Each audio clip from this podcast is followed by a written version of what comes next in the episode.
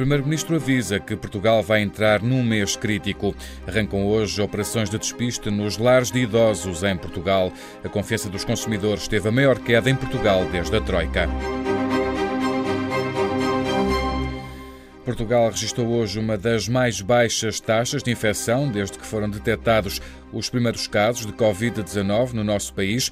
O número de casos cresceu 7,5%, são agora pouco mais de 6.400. O número de mortos subiu, são agora 140, mais 21 do que ontem. Os dados oficiais da Direção-Geral de Saúde mostram ainda uma subida no número de pessoas internadas, são 571, das quais 164 estão em cuidados intensivos, mais 26 do que ontem. O norte do país continua a ser a região que registra mais casos, mais mais de metade do total.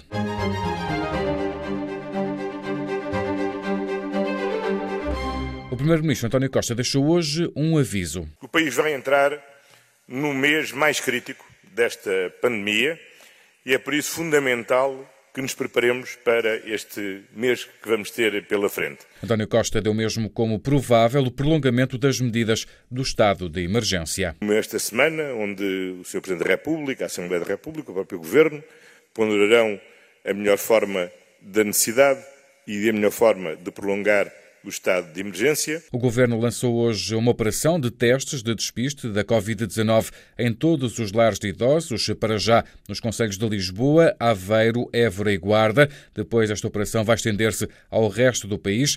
A Diretora-Geral de Saúde, Graça Freitas, explicou que esta operação vai realizar-se de acordo com critérios de risco populacional. Este é um movimento conjunto do Ministério do Trabalho e da Segurança Social, do Ministério da Ciência e do Ministério da Saúde.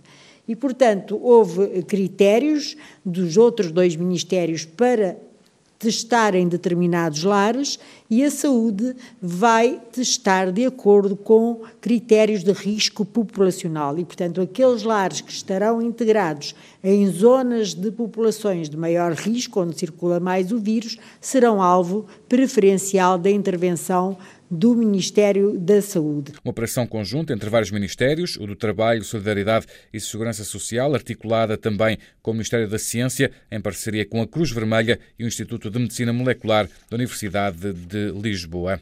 Quanto às prisões, a Ministra da Justiça admite libertar alguns reclusos em situação mais vulnerável. Em entrevista à SIC, ontem à noite, Francisca Vanduna me explicou que a medida vai ser avaliada esta semana. O Governo está neste momento a avaliar, demorar uma posição muito rapidamente. Muito rapidamente, é exatamente significa no momento em que fizermos a avaliação da execução das medidas do estado de emergência, quer dizer, esta semana. Esta semana, claro. Esta semana, esta semana. Nesta entrevista à SIC, ontem à noite, a Ministra da Justiça revelou que os guardas prisionais vão ser sujeitos a testes à Covid-19 com maior frequência. Até o momento foram detectados três casos de coronavírus nos estabelecimentos prisionais portugueses. Na frente económica, a confiança dos consumidores e empresários teve a maior queda em Portugal desde a Troika, mesmo ainda sem o efeito total das medidas de contenção tomadas pelo governo. As expectativas dos portugueses em relação à situação económica registaram a maior descida desde a chegada da Troika ao país, apesar da maior parte dos inquéritos do INE ter sido feita antes do agravamento das medidas de contenção tomadas pelo governo. O efeito negativo do novo coronavírus nas expectativas dos consumidores e das empresas já se fez sentir de forma drástica nos indicadores de março. Os dados do Instituto Nacional de Estatística mostram que a confiança dos consumidores registrou a maior redução mensal desde setembro de 2012 e o indicador do clima económico, que mede as expectativas dos empresários, caiu de uma forma que não se via desde abril de 2011, o mês em que a Troika chegou a Portugal. Quanto ao petróleo, voltou a atingir hoje mínimos. O preço de cada barril de Brent em Londres, de referência para a Europa, esteve hoje a cotar em torno dos 23 dólares, um valor mínimo dos últimos 17 anos. O Festival de Cinema Curtas de Vila do Conde foi adiado para outubro. O festival dedicado à curta-metragem estava marcado para julho, mas por causa da pandemia, a organização decidiu adiar a edição deste ano para os dias 3 a 11 de outubro. Nos transportes, nota para a Carris, que desde hoje decidiu aumentar a oferta nos dias úteis, nas carreiras em que se tem verificado uma maior procura na sequência da pandemia. A empresa procedeu a ajustes em diversas carreiras, que vão manter-se em horário de dia útil, segundo horário de verão ou horário de agosto. Os horários das carreiras carreiras podem ser consultados no sítio oficial da internet da empresa em www.carris.pt. Já tem nova data os Jogos Olímpicos de Tóquio, vão realizar-se entre 23 de julho e 8 de agosto do ano que vem. O presidente da Comissão Organizadora Japonesa deu conta do novo calendário, praticamente um ano depois das datas previstas. Os Jogos Olímpicos estavam marcados para este ano, mas foram adiados em um ano devido à pandemia de Covid-19.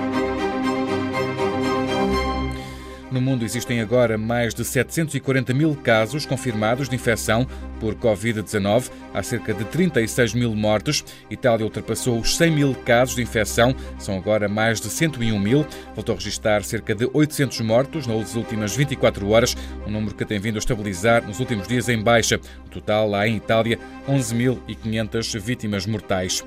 Em Espanha morreram mais cerca de 800 pessoas nas últimas 24 horas, uma queda ligeira face aos números registados nos últimos dias. No total já se registaram mais de 85 mil casos em Espanha e já morreram mais de 7.300 pessoas. Os Estados Unidos continuam a ser o país com mais casos confirmados no mundo e dias depois de garantir que queria que o país voltasse à normalidade por altura da Páscoa, o presidente norte-americano Donald Trump decidiu prolongar as recomendações nacionais de distanciamento social por mais um mês até 30 de abril. No fecho deste relatório, nota ainda para a compra de papel higiênico, que disparou 229% entre 9 e 15 de março. Os dados são da consultora Nielsen, que dá conta de que na semana em causa houve um aumento de 65% na compra de produtos de grande consumo, isto em comparação com o mesmo período do ano passado. Destaque, claro, para o papel higiênico, mas também para as conservas, com uma subida de 288%. Foi em Bragança que a procura mais disparou, em Coimbra e Faro a subida foi menos expressiva.